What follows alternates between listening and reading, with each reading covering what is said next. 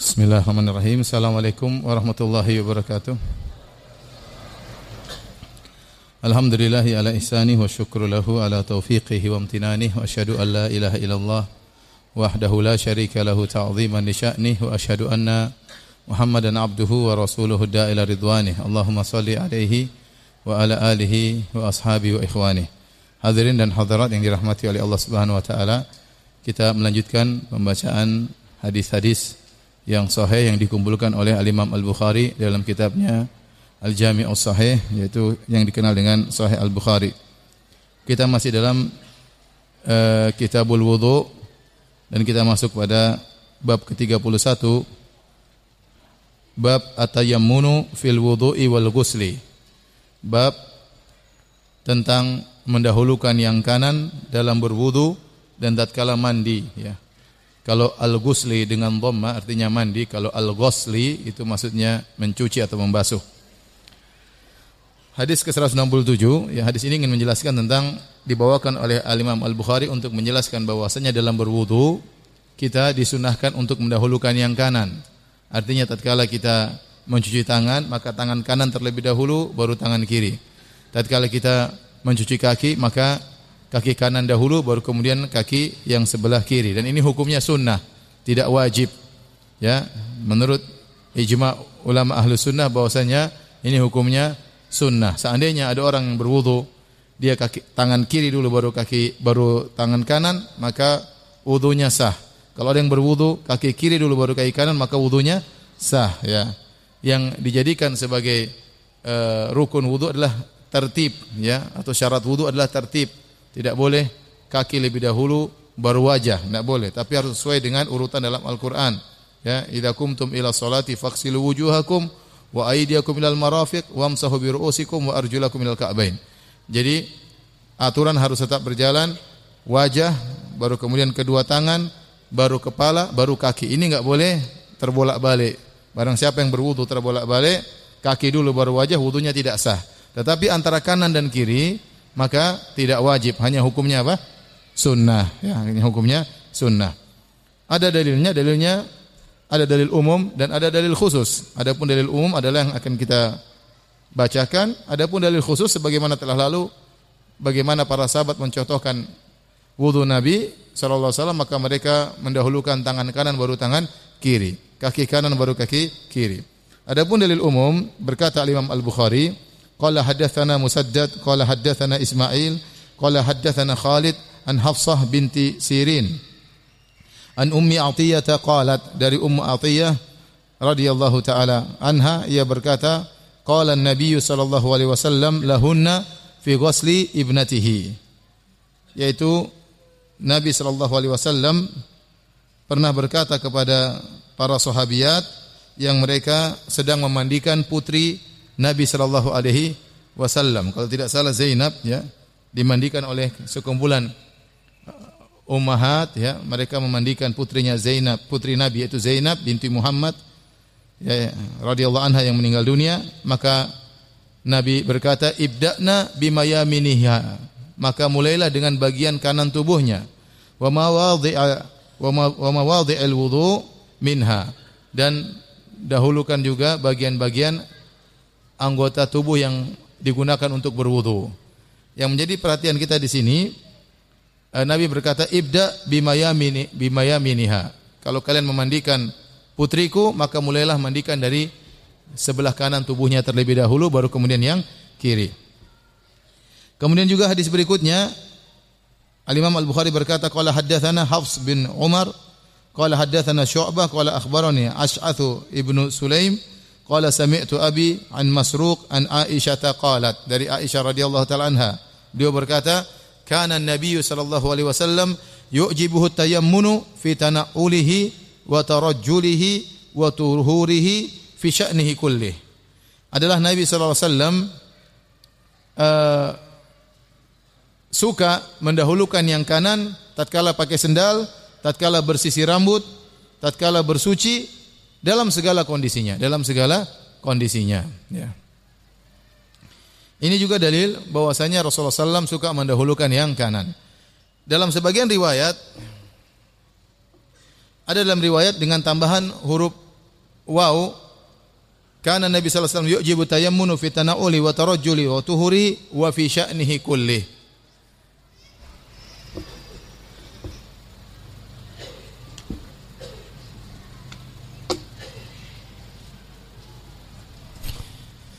Jadi dalam riwayat kana Nabi sallallahu alaihi wasallam yujibuhu at-tayammunu. Tayammunu mendahulukan yang kanan.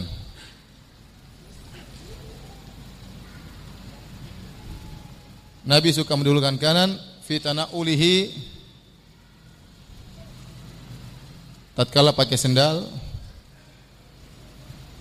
demikian juga pakai sepatu dan seterusnya. Wa tarajjulihi, menyisir rambut. Jadi kalau Nabi menyisir rambut, Nabi sisir bagian kanan terlebih dahulu, baru kemudian nyisir sebelah kiri. Kemudian watuhurihi, tatkala bersucinya. Kemudian di sini fi sya'ni kullihi. Fi sya'nihi kullihi, dalam segala kondisinya, dalam segala kondisi Nabi. Artinya, kata Ibnu Hajar, maksudnya tatkala safar, tatkala mukim, ya, lagi sibuk, lagi santai. Artinya Nabi tidak pernah melupakan sunnah ini. Dalam kondisi apapun, lagi safar, lagi enggak safar, lagi sibuk, lagi santai, Nabi selalu mendahulukan yang kanan pada perkara-perkara tersebut. Dalam sebagian riwayat hadis di sini ada tambahan waw, huruf waw di sini. Artinya jadi berubah. Nabi sallallahu alaihi wasallam suka mendahulukan yang kanan tatkala pakai sendal, tatkala bersisir rambut, tatkala bersuci, dan dalam segala hal. Artinya jadi berubah, dalam segala perkara. Untuk yang ini artinya dalam segala perkara Nabi mendahulukan yang kanan, sallallahu alaihi wasallam mendahulukan yang kanan.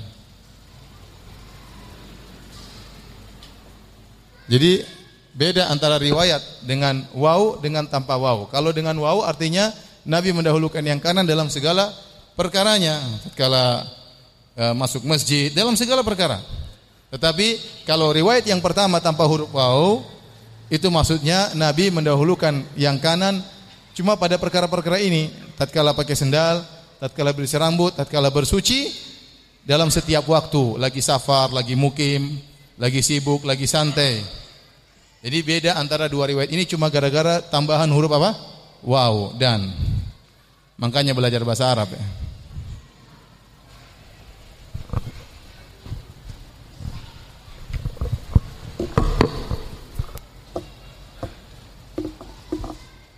Dan dua-duanya riwayat yang sahih. Dan maknanya tidak jauh berbeda. Hanya saja pada riwayat yang pertama tanpa huruf waw artinya Nabi benar-benar perhatian, selalu memperhatikan sunnah ini dalam segala kondisi, lagi safar, lagi mukim, lagi santai, lagi sibuk, ya, lagi perang, dalam segala kondisi dia tidak lupa.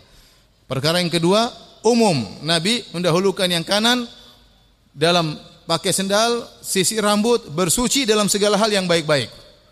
Dan biasanya para ulama memperhatikan lafal yang kedua yang ada wawunya, sehingga mereka menjadikan hadis ini sebagai dalil umum untuk perkara-perkara yang baik hendaknya kita mulai dengan yang kanan. Bukan cuma terbatas pada sisir rambut, pakai sendal, dan bersuci. Di antaranya kalau kita pakai baju, yang kanan terlebih dahulu baru yang kiri. Kalau kita pakai celana, yang kanan dulu baru yang kiri. Ya. Apalagi kalau kita masuk masjid, yang kanan dulu baru yang kiri. Seperti itu. Dalam segala hal, segala perkara yang baik, maka kita mendahulukan yang kanan baru yang kiri. Nah, kalau kita pakai baju, kanan dulu baru kiri, dapat pahala atau tidak? Dapat pahala, karena itu sunnah Nabi sallallahu alaihi wasallam. Nabi suka seperti itu. Nabi suka. Ini adab Islami, mendahulukan yang kanan daripada yang kiri. Kata para ulama kecuali pada perkara-perkara yang di situ ada menghilangkan kotoran dan yang lainnya atau yang kurang baik, maka mendahulukan yang kiri. Contoh, masuk WC maka mendahulukan yang kiri. Contoh, keluar masjid maka mendahulukan yang kiri. Contoh, melepaskan sendal maka mendahulukan yang kiri. Kalau pakai sendal pakai kanan, kalau lepas sendal dahulukan yang kaki kiri.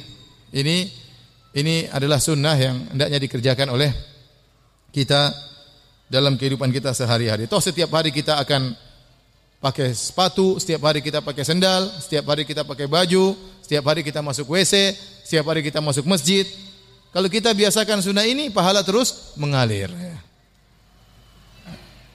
Demikian juga sebagian ulama mengatakan lebih utama solat di sebelah kanan imam daripada sebelah kiri. Ya. Sebelah kanan imam lebih utama daripada sebelah kiri imam. Ya. Taib. Kalau sikat gigi, pakai tangan atau tangan kiri? Sikat gigi kanan atau kiri? Kalau cebok, kanan atau kiri? Membersihkan kotoran cebok kan? Sekarang kalau membersihkan kotoran gigi, kanan atau kiri? Antum tidak kepancing, saya ulangi lagi. Kalau cebok kanan apa kiri? Kiri. Ya. Kalau itu membersihkan kotoran depan maupun kotoran belakang. Nah, kalau membersihkan kotoran gigi dengan bersiwak, kanan tangan kiri. Nah, ada yang berani, masya Allah. Benar, ada khilaf di kalangan para ulama. Mana yang lebih digunakan, kanan atau kiri? Kalau ditinjau dari membersihkan kotoran, maka seharusnya kiasnya pakai tangan kiri. Tetapi dari sisi siwak adalah ibadah. Nabi suka bersiwak, ya, selalu bersiwak, maka dinilai dari siwak adalah ibadah, maka kita mendahulukan tangan kanan. Ya. Sama seperti mencukur rambut. Mencukur rambut mana yang duluan? Membersihkan kotoran kepala. Bagian kepala kanan atau bagian kepala kiri? Hah? Bebas ya? Bebas. Ya bebas, memang enggak masalah, dari belakang dulu juga enggak apa-apa. Cuma maksud saya sunnahnya mana? Kiri atau kanan lebih dahulu? Ini membabil izalah, membersihkan. Dari sisi membersihkan seharusnya kiasnya kita yang kiri dulu baru yang kanan. Karena kalau untuk yang membersihkan menghilangkan kotoran, maka kiri didahulukan daripada kanan. Tetapi untuk tatkala kita umrah kita bertahallul dengan gundul, maka gundul itu adalah ibadah. Makanya Nabi SAW tatkala beliau bertahallul gundul, yang beliau cukur bagian kepala kanan terlebih dahulu, baru bagian kepala kiri. Ya. Paham? Kalau saya bicara tentang gundul, saya selalu ingat kisah waktu saya hajian sama seorang teman. Kemudian kita selesai lempar jamarat, kita cukur rambut. Kemudian kita pergi ke tempat pencukuran rambut, ternyata ngantrinya luar biasa, mahal, 35 real kalau tidak salah, tapi ngantrinya luar biasa. Ternyata ada yang versi murah, ya. Versi murah 10 real, 15 real, resiko darah ya. Ada resikonya. Resiko pertama kepala berdarah-darah, resiko kedua kalau ada polisi kabur orangnya. Maka gimana nih? Aduh itu lama sekali, kita mau pingin segera pakai baju, kalau enggak cukur enggak pakai baju. Ya udah kita yang versi murah saja. Ya udah. Akhirnya tukang cukurnya ada orang Afrika hitam ya. Kemudian siapa duluan ya? Ustaz duluan. Menghormati ustaz. Ya sudah saya duluan. Bismillah, sudah gundul selesai, terus gantian kawan saya. Begitu dia baru cukur separuh, datang polisi, kaburlah itu. Akhirnya masih separuh rambutnya, kemudian kita jalan pulang, lanjutkan di kemah ya. Tapi dia menjalankan sunnah ya, meskipun resikonya dikejar polisi. Tapi kita lanjutkan. Ini dibawakan oleh Imam Al Bukhari, intinya untuk menjelaskan bahwasanya kalau berwudu sebelah kanan dulu baru sebelah kiri. Ya. Paham? Kalau wajah tidak ada kanan kiri, langsung apa? Sekaligus. Kalau hidung juga enggak ada hidung kanan, enggak ada hidung kiri, enggak ada, sekaligus, ya. Paham ya? Telinga juga apa? Sekaligus, kepala juga sekaligus. Yang berkaitan kanan kiri cuma tangan dan kaki. Baik, kita lanjutkan hadis berikutnya. Babun iltimasul wudu idza hanatis salat. Bab mencari atau iltimasul wudu, mencari air wudu jika tiba waktu salat. Al wudu kalau dengan dhamma al wudu berarti perbuatan wudu. Tapi kalau dengan fathah al wudu berarti airnya ya. Kalau as-suhur artinya makan sahur, tapi kalau as-sahur itu makanannya, Taib. Wa qalat Aisyah berkata, hadaratis subhu faltumisal ma'u falam yujad. Telah tiba waktu salat subuh, maka orang-orang mencari air untuk berwudu, namun mereka tidak mendapatkan air wudu tersebut. Fanazalat tayammum, maka turunlah ayat tentang tayammum. Hadis ini dibawakan oleh Imam Al Bukhari berkaitan dengan wudu. Beliau ingin menjelaskan bahwasanya kewajiban berwudu itu baru wajib kalau sudah tiba waktu salat. Baru kita disunahkan, artinya baru silakan mencari air wudu. Adapun sebelum itu maka tidak wajib. Tidak harus orang berwudu sebelum azan, tidak harus. Seandainya ada yang berwudu sebelum azan itu baik. Tetapi tidak harus dia berwudu sebelum azan. Dia hanya wajib berwudu kalau dia hendak salat, ya. Dalilnya apa? Dalilnya Aisyah berkata, tatkala tiba waktu salat subuh, orang-orang baru mencari air, ternyata tidak ada air, maka turun ayat tayammum. Dalilnya apa? Nabi tidak mengingkari mereka. Nabi tidak mengatakan, "Kenapa kalian tidak berwudu sebelumnya?" Ini dalil bahwasanya tidak mengapa kita baru berwudu tatkala sudah tiba azan. Al-Imam Al-Bukhari membawakan hadisnya dengan berkata, "Qala haddatsana Abdullah bin Yusuf, qala akhbarana Malik an Ishaq bin Abdullah bin Abi Thalhah an Anas bin Malik annahu qala." Dari Anas bin Malik radhiyallahu anhu, beliau berkata, "Ra'aitu Rasulullah sallallahu alaihi wasallam wa hanat salatul 'ashr." Ya, aku melihat Rasulullah sallam tatkala itu sudah tiba waktu salat asar. Faltamasan nasul wudu'a falam yajidu, maka orang-orang pun mencari air untuk wudu, namun mereka tidak mendapatkan air untuk wudu. Fa utiya Rasulullah sallallahu alaihi wasallam biwudu'in, maka didatangkan kepada Nabi air untuk berwudu. Disebutkan dalam sebagian riwayat yaitu fi qadhin, di sebuah gelas. Ada yang terbuat dari kaca dalam sebagian riwayat, dalam sebagian riwayat qadah, gelas yang kecil, yang sempit, ya. Fa wada'a Rasulullah sallallahu alaihi wasallam fi dzalikal ina yadahu, maka Rasulullah sallallahu alaihi wasallam meletakkan tangannya dalam gelas tersebut atau dalam bejana tersebut. Wa amara an-nasa ayatawadda'u minhu, dan Nabi berkata, berwudulah dari sini, dari air ini. Fa ra'aitul ma'a yambu'u min tahti asabi'ihi hatta tawadda'u min 'indi akhirihim, maka aku melihat air keluar dari jari-jari Nabi sallallahu alaihi wasallam dan orang-orang berwudu dari air yang memancar dari jari-jari Nabi sallallahu alaihi wasallam sampai seluruh sahabat berwudu dari situ. Dalam sebagian riwayat jumlah mereka 300 orang, dalam sebagian riwayat jumlah mereka 800 orang, dalam sebagian riwayat jumlah mereka 1.500 orang. Semuanya berwudu dari air yang terpancar dari jari-jari Nabi sallallahu alaihi wasallam. Ini salah satu mukjizat Rasulullah sallallahu alaihi wasallam. Intinya hadis ini menjelaskan bahwasanya Nabi tidak mengingkari para sahabat yang mereka baru mencari air wudu tatkala sudah masuk salat apa? Asar. Ternyata mereka tidak dapat air, maka Allah mentakdirkan ada mukjizat. Didatangkan air kepada Nabi, air yang sedikit, maka Nabi mencelupkan tangannya, Nabi memancarkan tangannya, maka keluar air dari jari-jari Nabi sallallahu alaihi wasallam. Para ulama banyak yang mengatakan bahwasanya mukjizat keluarnya air dari jari-jari Nabi ini lebih hebat daripada mukjizat keluar air dari batu. Ya. Kita tahu bahwasanya di antara mukjizat Nabi Musa alaihissalam, ya, fadrib bi asakal hajar, ya, fambajasat minhu ithnata asyrata aina, kata Allah, pukulkan tongkatmu ke batu maka akan keluar air 12 air dari batu tersebut. Ini menakjubkan memang, ya. Jadi Bani Israel waktu mereka pergi meninggalkan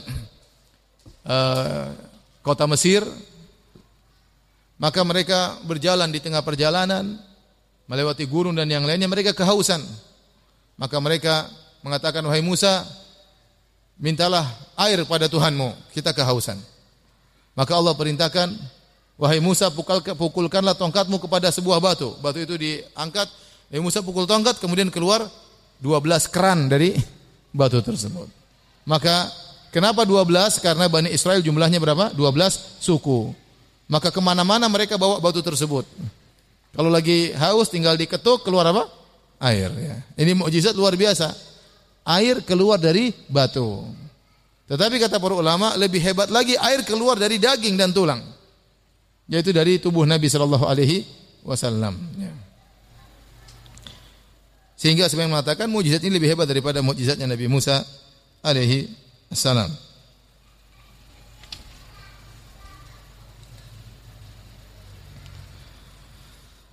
Baik. Kita lanjutkan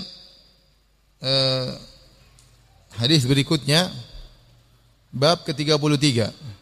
Bab al-ma'u alladhi yuksalu bihi sya'rul insan. Bab tentang air yang digunakan untuk mencuci rambut manusia. Bab tentang air yang digunakan untuk mencuci rambut manusia. Apa maksud dari bab ini? Bab ini dibawakan oleh Imam Al-Bukhari untuk membantah sebagian pendapat yang mengatakan bahwasanya rambut kalau sudah tergunting itu najis. Kalau terculupkan ke air maka airnya ternajisi. Ini ada pendapat sebagian ulama.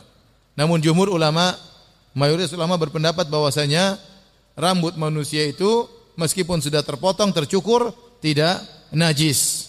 Kalau terkena air maka airnya pun tidak najis karena rambut itu tidak najis, ya. Rambut tidak najis.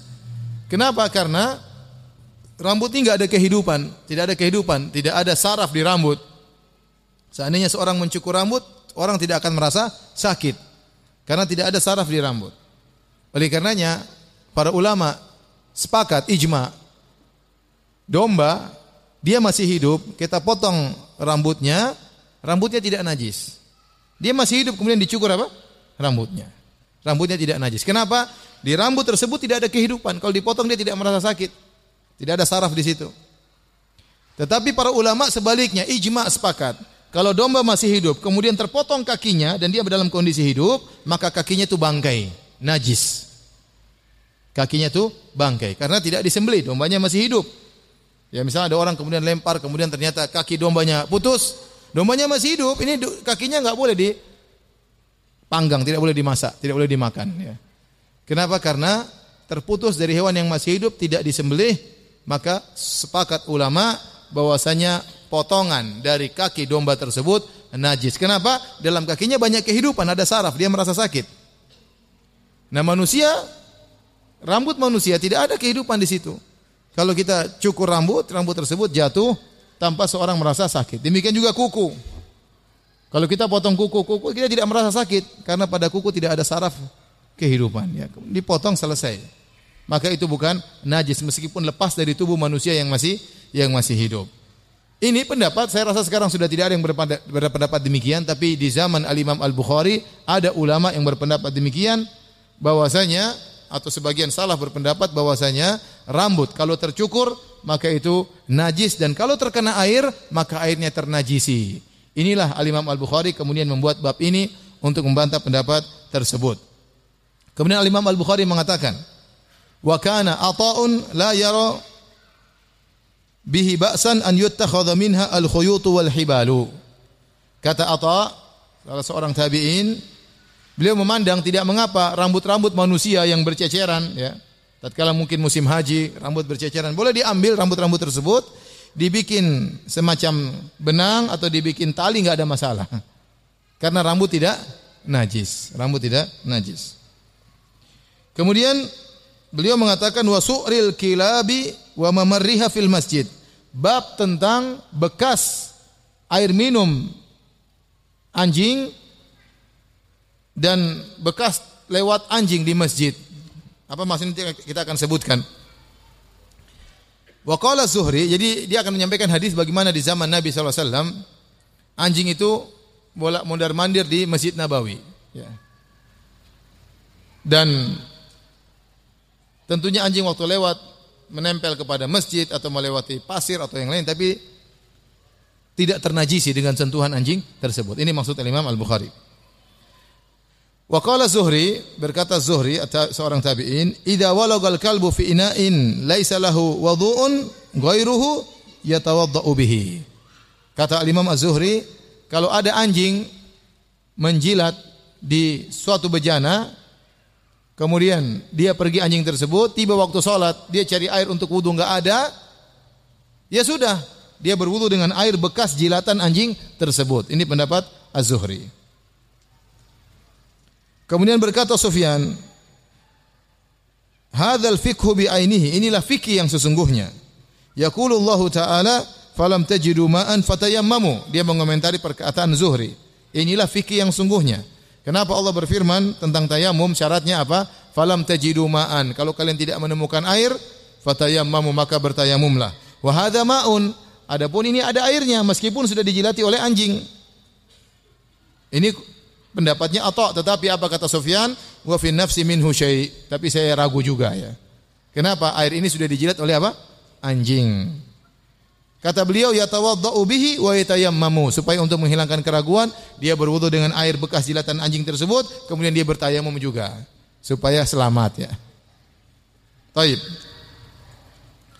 Pertama yang kita bahas adalah bab tentang bahwasanya rambut manusia tidaklah najis. Oleh karenanya Nabi sallallahu alaihi wasallam tatkala mandi ya beliau menggosok-gosokkan jarinya ke rambutnya, dan sangat mungkin ada rambut yang berguguran, dan itu adalah sunnah dalam mandi junub atau mandi besar ya. Kita mengerahkan air ke kepala kemudian kita gosok-gosokkan tangan kita di kepala, dan ada kemungkinan rambut jatuh dan tidak menajisi apapun ya, tidak menajisi apapun karena rambut tidak najis, apalagi air yang tersentuh dengan rambut tersebut.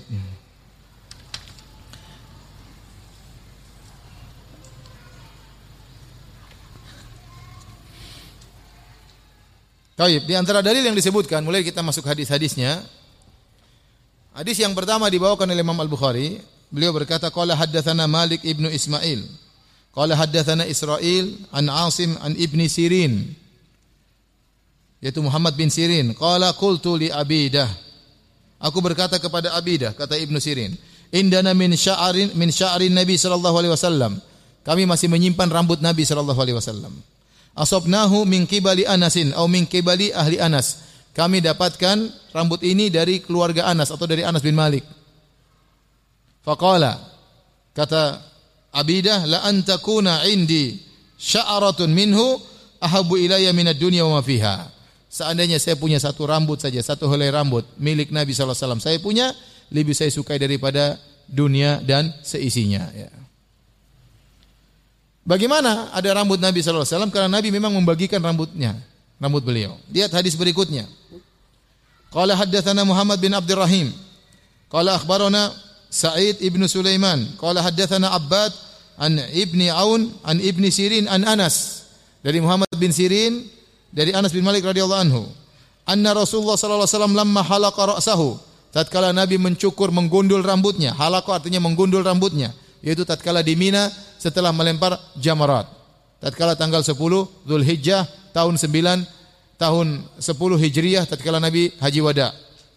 Lamma halaqa ra'sahu, tatkala Nabi mencukur rambutnya, kana Abu Thalhah awwala man akhadha min sya'rihi, pertama yang mengambil rambut yang dibagikan oleh Nabi adalah Abu Thalhah.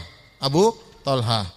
Jadi Nabi sallallahu alaihi wasallam waktu beliau bertahalul, beliau mencukur rambut bagian kanan dulu, baru bagian kiri. Tapi beliau memberikan rambut kepada Abu Thalhah. Rasulullah berkata, "Iqsimhu bainan nas," bagikan kepada orang-orang. Dan Abu Thalhah ini siapa? Abu Thalhah ini suaminya Ummu Sulaim. Ummu Sulaim itu siapa? Ummu Sulaim itu adalah ibunya Anas bin Malik. Dan Abu Thalhah itu bapak tirinya Anas bin Malik. Sementara Sirin adalah salah satu budak-budak yang dulu dimiliki oleh Abu Thalhah. Muhammad bin Sirin anaknya ya. Jadi wajar jika Muhammad bin Sirin mendapatkan rambut tersebut dari keluarga Anas, karena mereka dalam satu lingkungan keluarga. Saya ulangi, Anas punya ibu namanya siapa? Ummu Sulaim. Dia punya bapak tiri namanya siapa? Abu Thalhah. Abu Thalhah ini yang bagi-bagikan rambut Nabi sallallahu alaihi wasallam tatkala hajian. Abu Thalhah punya budak namanya Sirin, dan Sirin punya namanya siapa? Muhammad. Muhammad bin Sirin seorang tabi ulama. Maka dia mendapatkan rambut itu dari jalur Anas bin Malik. Wajar, karena mungkin Abu Thalhah kasih siapa? Anas bin Malik radhiyallahu taala anhu. Ya. Dan rambut Nabi jelas dibagi-bagikan menunjukkan rambut tersebut tidak najis. Kalau ternyata rambut itu najis, tidak mungkin Nabi membagi-bagikan apa? Najis. Kalau ada yang berkata itu cuma kekhususan Nabi, berbeda dengan rambut-rambut yang lainnya, kita bilang tidak boleh kita mengatakan kekhususan kecuali ada dalilnya. Asalnya apa yang berlaku pada Nabi juga berlaku pada umatnya, kecuali ada dalil yang menunjukkan kekhususan ini hanya untuk Nabi, kalian tidak boleh. Contoh seperti Nabi boleh beristri lebih dari 4, itu hanya kekhususan Nabi. Makanya para sahabat yang punya istri lebih dari 4, Nabi suruh ceraikan yang kelima ya. Yang punya istri 10, Nabi suruh ceraikan 6, tinggal berapa? 4. Yang punya istri satu, bertahanlah, jangan macam-macam ya.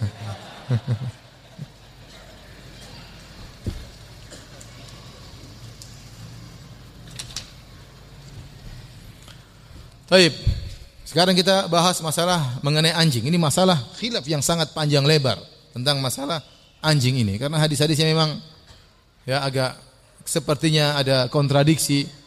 Adapun Al-Imam Al Bukhari sendiri menurut pendapat para ulama seperti Ismaili dan juga Ibnu Battal, mereka berpendapat bahwasanya Al-Imam Al Bukhari berpendapat seperti pendapat Ibnu Wahab dan juga berpendapat dengan pendapat Al-Imam Malik bahwasanya anjing itu tidak najis. Demikian juga liur anjing juga tidak najis. Sehingga bekas air yang dijilat oleh anjing juga tidak najis. Tapi Nabi kenapa suruh bersihkan? Karena ta'abbudi. Karena begitu perintah Nabi SAW. Bukan karena najis. Ya, ini pendapat. Ini pendapat Imam Malik. Dan juga diikuti oleh Al-Imam Al-Bukhari rahimahullah menurut zahir dari hadis-hadis yang beliau bawakan. Adapun hadis yang menunjukkan bahwasanya air atau liur anjing itu najis sebagaimana dijadikan dalil oleh jumhur ulama adalah hadis berikut, hadis 172. Kata Imam Al-Bukhari, qala haddatsana Abdullah bin Yusuf an Malik an Abi Zinad anil A'raj an Abi Hurairah qala, dari Abu Hurairah radhiyallahu anhu beliau berkata, inna Rasulullah sallallahu alaihi wasallam qala, bahwasanya Rasulullah sallallahu alaihi wasallam bersabda, idza syaribal kalbu fi ina'i ahadikum falyaksilhu sab'an. Jika anjing minum dari bejana salah seorang dari kalian, maka hendaknya dia mencucinya 7 kali. Mencucinya 7 kali. Jumhur ulama berpendapat tidaklah disuruh dicuci bejana 7 kali kecuali karena ini ternajisi dengan najis yang berat. Dengan najis yang berat. Ya.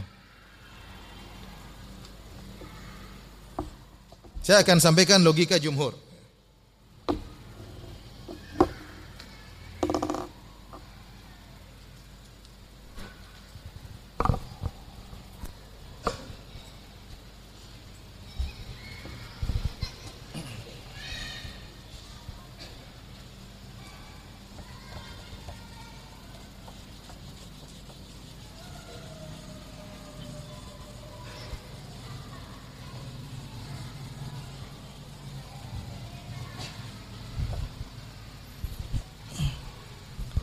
Permasalahan anjing.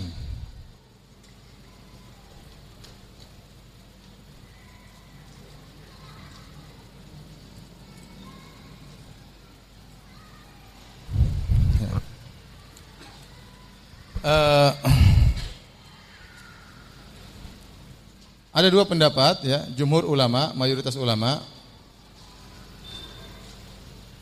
dan Imam Malik.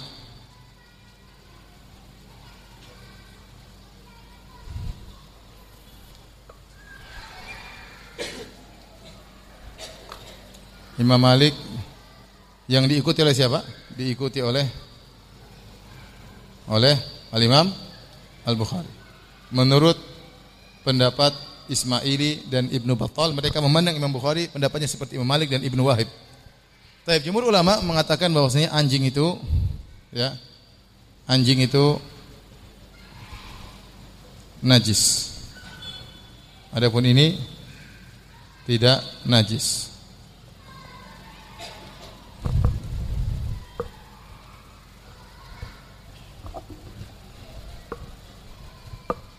Dalil kata Nabi, kalau anjing idza syaribal kalbu idza walagal kalbu fi ina'i ahadikum, kalau anjing menjilat atau minum dari bejana kalian, suruh cuci berapa kali?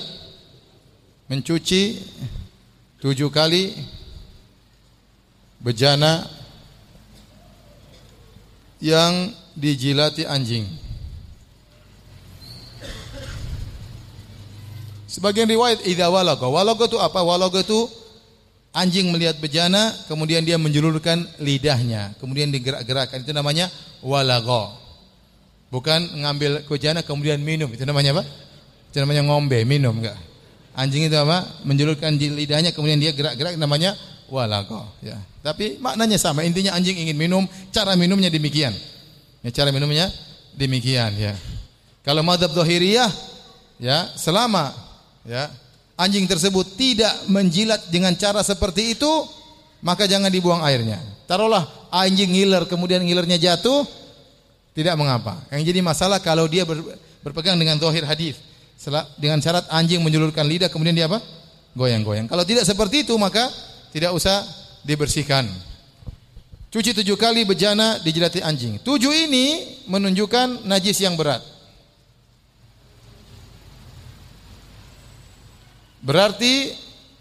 Berarti liur anjing apa? Najis. Kalau liur anjing najis, berarti seluruh tubuhnya najis. Karena mulut tempat yang paling mulia.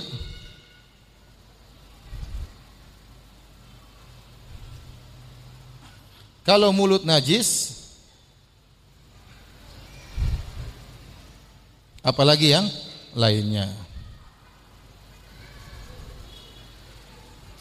Paham? Apalagi dalam sebagian riwayat kata Nabi SAW, tuhuru ina'i ahadikum idza walaga fihil kalbu, dan seterusnya. Sucinya bejana kalian, bejana kalau dijilat anjing, maka cuci berapa kali? Cuci 7 kali. Maksud saya lafal tohuru, sucinya ini menunjukkan asalnya najis sebelum dicuci. Asalnya najis sebelum dicuci. Jadi ini logika jumhur ulama terutama mazhab Syafi'iyah bahwasanya anjing itu seluruhnya najis. Ya. Kalau liurnya saja najis, apalagi badannya tentu berkeringat. Ada keringatnya, kena bulunya, maka najis. Kakinya, apalagi kencingnya, apalagi beolnya, lebih najis daripada liurnya. Tapi bagaimana logikanya Al-Imam Malik dan Al-Imam Bukhari dan yang lainnya? Mereka bukan ikut hawa nafsu, tapi mereka juga punya dalil. Ya. Dalil mereka, ya, di antaranya nanti akan kita baca. Ya, Ibnu Umar berkata, anjing di zaman Nabi kanatil kilabu tukbil watit tutbir. Anjing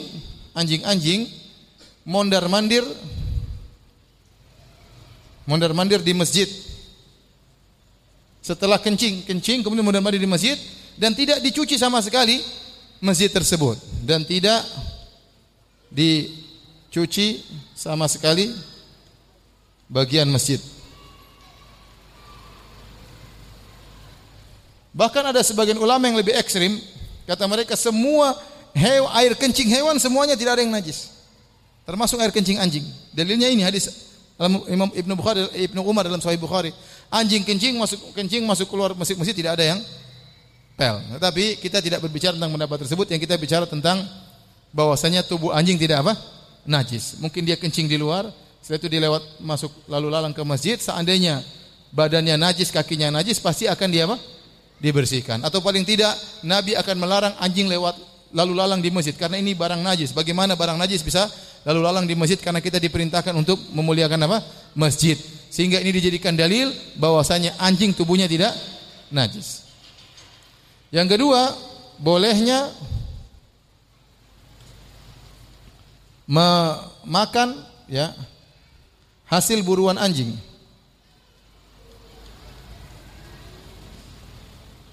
Tanpa mencuci 7 kali bekas gigitannya. Bekas gigitannya. Ya. Namanya anjing boleh dipelihara untuk apa? Menangkap hewan. Nah, kalau dia sudah gigit hewan, dia kemudian gigit sampai hewan tersebut mati, hewan tersebut halal bagi kita dan tidak disyariatkan kita untuk mencuci apa? Bekas gigitannya. Padahal bekas gigitannya pasti terkena apa? Air liur anjing. Paham? Ini antara dalil.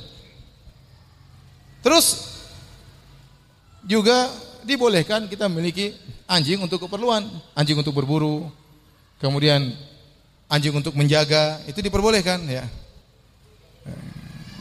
Kalau memang jilatannya najis maka sangat merepotkan, memberatkan bagi bagi orang-orang yang memiliki anjing tersebut.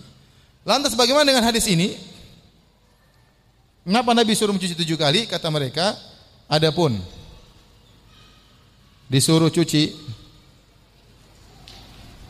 7 kali karena ta'abbud, ta'budiyah, yaitu artinya sekedar menjalankan perintah. Menjalankan perintah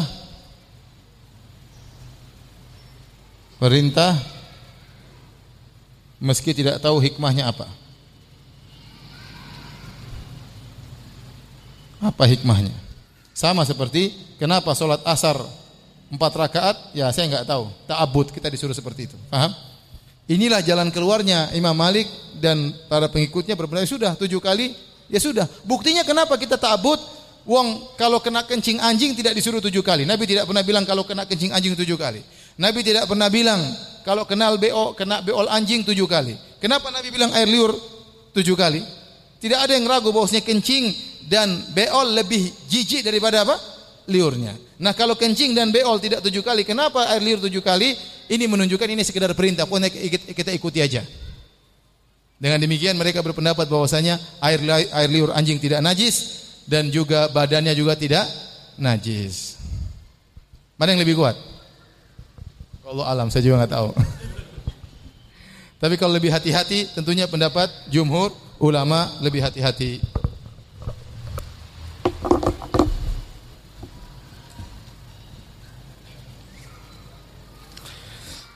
Baik, kita lanjutkan.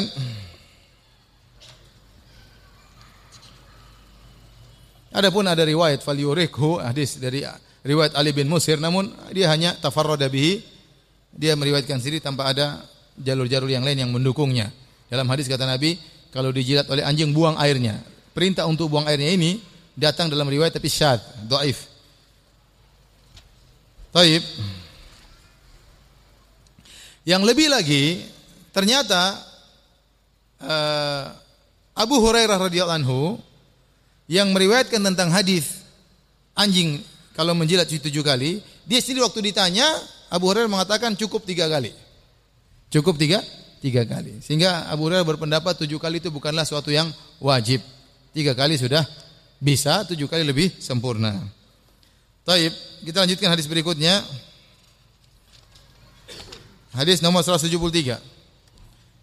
Qala haddatsana Ishaq akhbarana qala akhbarana Abdus Samad qala haddatsana Abdurrahman bin Abdullah bin Dinar sami'tu qala sami'tu abi an Abi Saleh an Abi Hurairah anin Nabi sallallahu alaihi wasallam, dari Nabi sallallahu alaihi wasallam beliau bersabda, anna rajulan ra'a kalban ya'kulu thara minal atash, ada seorang lelaki melihat anjing menjilat-jilat pasir. Thara itu artinya pasir, dia menjilat pasir karena kehausan. Fa akhadha rajulu khuffahu faja'ala yaghrifu lahu bihi hatta arwahu, maka lelaki tersebut membuka sepatunya dia, lalu dia mengambil air dengan sepatunya, dia basahkan sepatunya, dia ambil air, kemudian dia beri minum kepada anjing tersebut. Fa syakarallahu lahu fa adkhalahul jannah, maka Allah Subhanahu wa taala membalas kebaikannya, kemudian Allah mengampuni dosa-dosa orang ini dan masukkannya dalam surga. Ya. Kata Ibnu Hajar rahimahullahu taala tatkala menyebutkan hadis ini, beliau mengatakan hadis ini dijadikan dalil oleh Al Imam Bukhari, ya, bahwasanya sucinya bekas minum anjing, sucinya bekas minum anjing. Karena tentunya setelah itu orang itu mungkin dia akan memakai sepatunya lagi dan tidak mengapa, ya. Tetapi kata Ibnu Hajar, pembahasan ini akan kita sampaikan lebih detail lagi pada pas di subbabnya di kemudian hari. Insya Allah, jadi kita tunda pembahasan hadis ini. Hadis ini tentunya banyak faedahnya, tapi kita tunda pembahasannya pada pertemuan-pertemuan berikutnya insya Allah. Adapun hadis yang disebutkan dijadikan dalil oleh pendapat yang mengatakan anjing tidak najis, lihat hadis berikutnya nomor 174. Kata Imam Al Bukhari, wa qala Ahmad bin Shabib qala haddatsana abi an Yunus an Ibn Shihab qala haddatsani Hamzatu ibnu Abdullah an abihi qala kanatil kilabu, dari Ibnu Umar beliau berkata, kanatil kilabu tuqbilu wa tudbiru fil masjid fi zamani Rasulillah sallallahu alaihi wasallam adalah anjing-anjing dahulu mereka masuk dan keluar, yaitu mondar-mandir di Masjid Nabawi di zaman Rasulullah sallallahu alaihi wasallam. Falam yakunu yarushuna syai'an min dzalik, dan para sahabat sama sekali tidak memercikan air di tempat-tempat lewat anjing tersebut sama sekali. Sama sekali. Bahkan dalam riwayat yang lain, ya, disebutkan oleh Ibnu Hajar, ada riwayat tabul, yaitu kanatil kilabu tabul. Anjing kencing, kemudian dia mondar-mandir ke masjid dan para sahabat sama sekali tidak memercikan air kepada bekas lewat anjing sama sekali. Padahal anjing kalau lewat mungkin dia jilat sana jilat sini, mungkin masih ada tetesan kencingnya yang jatuh dan yang lainnya, namun tidak dicuci sama sekali. Ini dijadikan dalil oleh sebagian ulama bahwasanya air liur anjing tidak najis, demikian juga badannya juga tidak najis. Dan dibantah oleh jumhur ulama, di antaranya Ibnu Hajar rahimahullahu taala, beliau berkata bahwasanya ini di awal-awal Islam. Di awal-awal Islam. Kemudian di akhir Islam maka jadilah anjing itu najis. Namun ini pendalilan yang memang agak juga tidak ada dalilnya secara tegas bahwa ini dulu zaman dahulu, sekarang sudah mansukh, ya. Agak repot, ya. Karena Ibnu Umar tatkala menyampaikan hadis ini setelah wafatnya Nabi. Dia cerita, dulu di zaman kami anjing mondar-mandir di masjid dan tidak di lap-lap, ya. Saya terus terang lebih condong bahwasanya untuk badan anjing saya anggap tidak najis, ya. Tapi kalau ada dia menjilat, sebaiknya kita cuci, lebih hati-hati. Apalagi kalau sudah menjilat air, maka kita harus jalankan perintah Nabi, cuci 7 kali, ya. Cuci 7 kali. Dan menurut sebagian penelitian, apalagi disebutkan ulahun nabi turab, cuci 7 kali, yang pertama kali pakai pasir. Sebagian lama pakar-pakar sekarang mereka meneliti, ternyata dalam air liur anjing ada semacam mikroba atau semacam bakteri yang melengket dan tidak bisa hilang dengan sabun. Dia hanya bisa hilang kalau dikasih tanah. Digosokkan dengan tanah, maka baru bisa jatuh mikroba atau bakteri tersebut. Dan tanah itu memiliki fungsi yang luar biasa, ya. Ya. Oleh karenanya mayat-mayat yang dikuburkan di tanah, ya, tidak keluar baunya, ya. Tapi kalau misalnya dikuburkan di selain di tanah akan keluar baunya. Tanah itu punya fungsi yang spesial, ya. Sehingga ini menguatkan bahwasanya kenapa Nabi menyuruh mencuci pakai tanah, karena ada sesuatu di air liur anjing. Wallahu taala a'lam. Tapi yang saya simpulkan, ya, bahwasanya kalau dijilat oleh anjing maka hendaknya kita bersihkan, ya, karena ternajisi. Tetapi kalau hanya kena badannya, ekornya, kakinya, maka insya Allah tidak najis. Berdasarkan hadis-hadis yang telah kita sebutkan, ini pendapat Imam Al Bukhari dan pendapat Imam Malik rahimahullahu jami'an.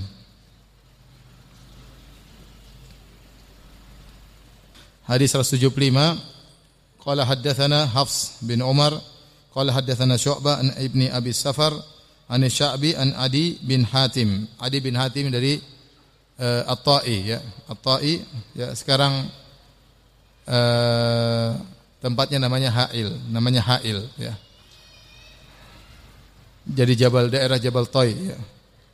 Kira-kira 800 km dari kota Mekah, ya. Qala sa'altu Nabi sallallahu alaihi wasallam, aku bertanya kepada Nabi sallallahu alaihi wasallam. Faqal, kemudian Nabi berkata, "Idza arsalta kalbakal muallama faqul faqatala faqul." Jika engkau melepaskan anjingmu yang sudah kau ajari, kemudian dia berhasil membunuh hewan buruan, kemudian dia biarkan, maka makanlah dari hasil buruannya. Wa idza akala fala ta'kul. Jika ternyata dia berburu, lantas dia makan sebagian daging dari hasil buruannya, maka jangan kau makan. Jadi haram. Fa inna ma amsakahu ala nafsihi. Karena sungguhnya waktu dia makan hewan buruan tersebut meskipun sedikit, berarti tadi dia berburu untuk dirinya, bukan untuk kamu, bukan untuk majikannya, tapi untuk dirinya. Nah, kalau dia ternyata berburu untuk dirinya, maka tidak halal bagimu untuk memakan hasil buruan tersebut. Qultu, aku berkata, ursilu kalbi fa'ajidu ma'ahu kalban akhar. Aku lepaskan anjingku berburu hewan, tahu-tahu aku dapati hewan tersebut sudah mati, tapi ada anjing yang lain bersama anjingku. Saya enggak tahu mana yang bunuh tadi, ya. Saya mau tanya anjing juga, anjing nggak bisa jawab. Kamu apa dia? Wuk wuk. Saya dia ucapannya sama. Wuk wuk. Makanya dulu ada yang kasih teka-teki, kalau ada kucing kawin sama kucing laki, kucing betina, terus betina ini punya anak 7, dari anak ke-7 tersebut punya anak lagi 2. Nah, anak 2 ini kalau kawin sama apa panggilan kucing anak yang ke-7 tadi terhadap saudara bapaknya? Panggilnya meong ya. Ada yang jawab om, paman, kakek. Panggilannya apa? Meong ya. Enggak ada bedanya. Jadi kemudian kata Nabi sallallahu alaihi wasallam, "Fala ta'kul," kalau kau dapati bersama anjingmu ada anjing yang lain, maka jangan kau makan. Fa inna ma samaita ala kalbik. Waktu kau bilang bismillah itu bukan untuk anjingmu, bukan anjing yang lain. Walam tusammi ala kalbin akhar, dan kau tidak menyebutkan bismillah untuk anjing yang lain. Maksud hadis ini dibawakan oleh Imam Al-Bukhari untuk menjelaskan bahwasanya ternyata kalau anjing berburu, kemudian dia makan hasil buru, dia buruan tersebut berhasil dia bunuh, pasti digigit. Bunuhnya dengan cara apa? Dengan digigit. Ternyata Nabi tidak menyuruh untuk mencuci bekas gigitannya 7 kali. Ini dalil Imam Bukhari untuk menyatakan bahwasanya liur anjing tidak apa? Najis. Sebagaimana kita jelaskan di papan tulis. Ini khilaf tadi. Itu maksud dari hadis nomor 175. Mohon maaf kelewatannya. Masih ada waktu kah? Lanjut. Bab man lam yarol wudu'a illa minal makhrajain.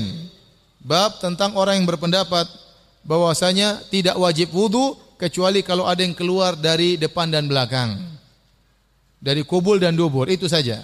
Adapun dari sebab yang lain seperti muntah, ya, atau seperti hal-hal yang lain, hijamah, bekam, maka tidak wajib wudu. Jadi Al-Imam Al-Bukhari ingin menyampaikan, ada sebagian ulama berpendapat bahwasanya wudu itu hanya batal, hanya wajib wudu kalau ada yang keluar dari depan dan belakang. Contohnya ghaid, yaitu kotoran dari belakang, dari depan, contohnya adalah air kencing atau madhi, ya, ini semua yang keluar depan dan belakang, maka ini membatalkan wudu. Illa al-makhrajaini minal qubul wad dubur liqaulihi ta'ala au jaa ahadukum au jaa ahadum minkum minal ghaid. Hanya itu yang batalkan wudu, karena Allah berfirman, atau salah seorang dari kalian balik atau setelah buang air besar, maka hendaknya dia berwudu. Taib. Kemudian beliau menyampaikan pendapat para salaf. Yang pertama, waqala Atha, berkata Atha bin Abi Rabah, bin Abi Rabah, "Fiman yakhruju min duburihi ad-dudu aw man min dzakarihi nahul qamlah yu'idul wudu." Atha berpendapat bahwasanya kalau seorang dari duburnya keluar cacing, maka dia harus wajib wudu, karena ini keluar dari belakang. Pokoknya yang keluar di depan dari belakang maka membuat wajib wudu, meskipun dia bukan kotoran. Kemudian demikian juga kalau ada sampai semacam binatang keluar dari zakar seseorang, karena dia terkena penyakit, keluar binatang dari zakarnya, maka dia juga wajib wudu. Ini pendapat. Kata Atha, dia harus mengulangi wudunya. Adapun Jabir bin Abdullah radhiyallahu anhu, beliau berkata, "Idza dhahika fi sholati a'adda sholata wa lam yu'idil wudu." Jabir berkata, kalau seorang tertawa dalam sholat, maka batal sholatnya, dia harus ulangi sholatnya, tetapi wudunya tidak batal. Seakan-akan dia berkata tertawa tidak membatalkan wudu. Wa qala Al-Hasan Al-Bashri, tabi'in, berkata, "In akhadha min sya'rihi wa adhfarihi aw khala'a khuffaihi fala wudu'a alaihi." Kata Al-Hasan, kalau seorang mencukur rambutnya tidak batal wudu.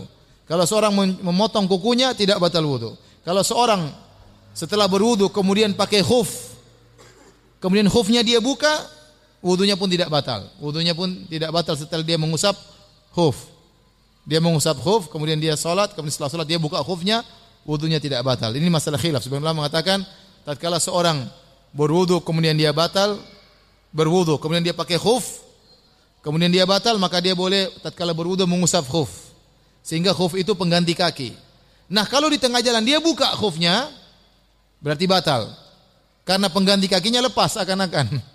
Ya. Adapun Hasan mengatakan tidak batal. Wa qala Abu Hurairah, "La wudu'a illa min hadath." Kata Abu Hurairah, tidak ada wudu, tidak wajib wudu kecuali karena hadas. Azan ya. Baik. Ini panjang ya. Hanya kita lanjutkan pertemuan berikutnya saja ya. Nanti habis salat kita buka tanya jawab. Wallahu taala alam bisawab. Bismillahirrahmanirrahim. Alhamdulillah salatu wassalamu ala Rasulillah wa ala alihi wa sahbihi wa ala. Banyak pertanyaan yang masuk, banyak juga di luar tema ya. Kita jawab yang mampu kita untuk jawab. Pertanyaan pertama, apakah jika habis mandi lalu berwudu lalu mengelap badan kita dengan handuk, wudunya hilang? Terus jika kita mengelap kemaluan habis wudu dengan berhanduk, apakah termasuk batal wudunya? Tidak ya. Jadi membersihkan atau mengelap air bekas wudu dari badan kita tidak membatalkan apa? Wudu ya. Tapi habis wudu kemudian kita kedinginan, kita pakai pengering supaya hilang air, tidak membatalkan wudu.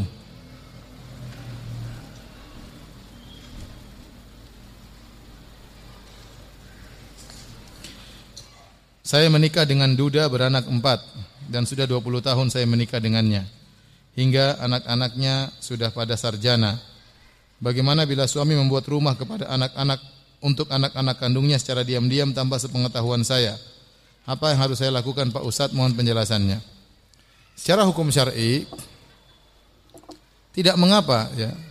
Ini buat kebaikan bagi anak-anaknya dan istri ya, tidak harus tahu ya. Tetapi kehidupan rumah tangga tidak demikian ya. Kehidupan rumah tangga kalau ada perkara-perkara yang penting hendaknya suami memberitahu apa? Istrinya ya. Tetapi kalau dikatakan apakah ini dosa? Jawabannya tidak ya. Jawabannya tidak, enggak ada masalah. Yang penting suami menunaikan kewajibannya terhadap istrinya dan dia ingin berbuat baik kepada anak-anaknya, maka tidak ada masalah ya. Tapi diskusikan baik-baik dengan suami, sampaikan, "Mas, ini perkara seperti ini, kenapa tidak cerita sama saya?" Tidak mengapa sih, saya tidak tahu. Tapi lebih baik kalau saya tahu ya. Sampaikan demikian, ngobrol, tidak perlu dijadikan bahan ribut dan yang lainnya. Ustadz, apakah dibolehkan wudu dengan mengusap khuf? Syaratnya harus sudah wudu terlebih dahulu sebelum memakai khuf. Iya, jadi kalau seorang ingin mengusap di atas khuf, hendaknya dia tatkala memakai khuf dalam kondisi bersuci. Jadi dia sudah wudu, kemudian dia pakai khuf atau dia pakai kaos kaki yang melebihi mata kaki. Kemudian nanti kalau dia batal, dia tidak perlu lagi untuk buka kaos kakinya atau buka sepatunya. Tinggal dia mengusap di atas kedua khufnya. Itu cara atau syarat untuk mengusap di atas khuf.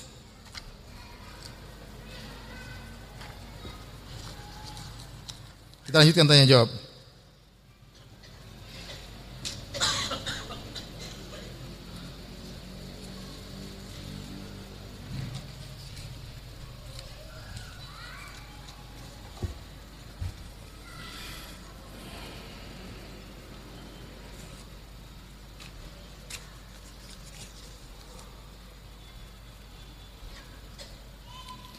Ustadz, kalau kita sedang berwudu, kita sudah berwudu, lalu tiba-tiba ada yang ngagetin, lalu kita kaget.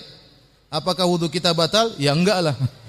Kecuali antum kaget terus kentut, ya batal. Tapi kalau cuma kaget saja tidak membatalkan wudu.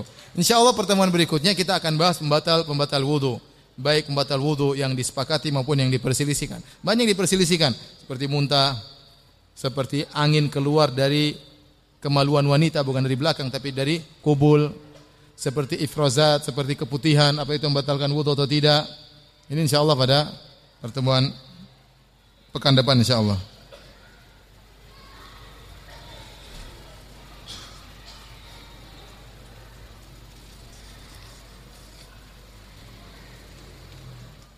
Ustaz, apakah setelah salat sunnah qobliyah disunahkan pindah tempat ketika akan melakukan salat wajib? Masalah pindah tempat tatkala salat wajib terus pengen salat sunnah kita pindah tempat atau sebaliknya, ini masalah diperselisihkan oleh para ulama. Sebenarnya ulama memandang hadisnya diperselisihkan apakah dia sahih atau dhaif ya. Sebagian ulama mensahihkan, sebagian ulama mendhaifkan ya. Tetapi maksud saya, kalau kita menganggap hadis tersebut sahih, kita ingin mengamalkan, maka jangan kita merepotkan orang ya. Dia lagi duduk, pindah. Jangan repotkan orang. Kalau dia mengerti kita berdiri, dia beri dengan sendirinya kemudian dia ingin berpindah, maka alhamdulillah. Tapi jangan kita repotkan apa? Dia. Dia lebih utama dengan tempatnya, maksud saya demikian. Ya.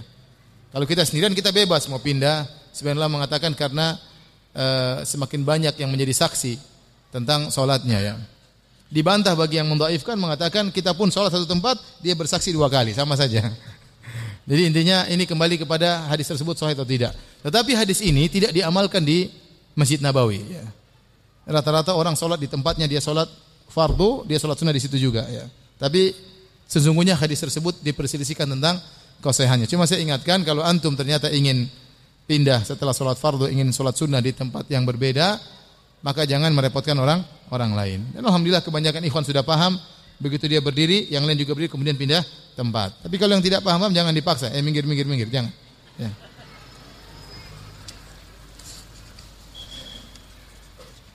Apakah hukumnya jika suami tidak adil dalam bagian hak istri-istrinya? Masya Allah. Suaminya terancam dengan neraka jahanam, melakukan dosa besar, berjalan pada hari kiamat kelak badannya miring. Ya. Itu hukumannya. Man kanat lahum ra'atani famala ila ihdahuma jaa yaumul qiyamah wa syikuhuma il. Barang siapa yang man kana lahum ra'atani, barang siapa yang memiliki dua istri, kemudian dicondong kepada salah satunya, maka dia akan datang pada hari kiamat badannya apa? Miring. Badannya miring, ya. Ini menunjukkan tidak adil terhadap istri, dosa besar. Kenapa sampai Nabi sebutkan secara khusus, hukuman secara khusus dipermalukan tatkala di padang mahsyar dengan berjalan badannya apa? Miring. Hati-hati antum kalau menikah berpoligami, ya, hendaknya berusaha untuk adil semampu semaksimal antum. Jangan antum tidak adil, akhirnya antum dipermalukan pada hari kiamat jalannya miring. Orang-orang datang, "Ya akhi, kenapa ente miring ya akhi?"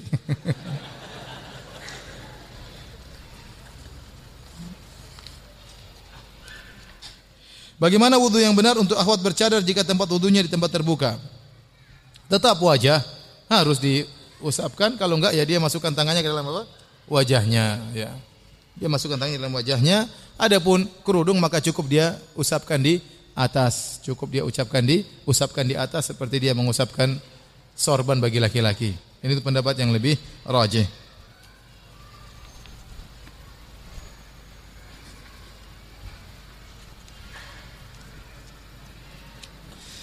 Bagaimana salat kita jika kita lupa membaca doa sesudah wudu? Doa sesudah wudu hukumnya sunnah, tidak wajib. Seorang bukan cuma lupa, bahkan sengaja tidak berdoa setelah wudu pun tetap wudunya apa? Sah. Tetapi seorang berusaha berdoa setelah wudu karena itu hukumnya sunnah dan mendatangkan pahala.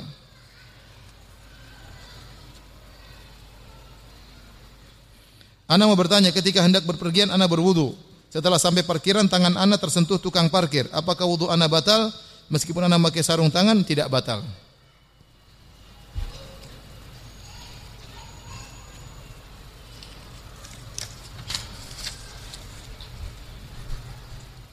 Tapi ada banyak pertanyaan, insyaallah akan dijawab pada pertemuan berikutnya tentang batal-batal wudu.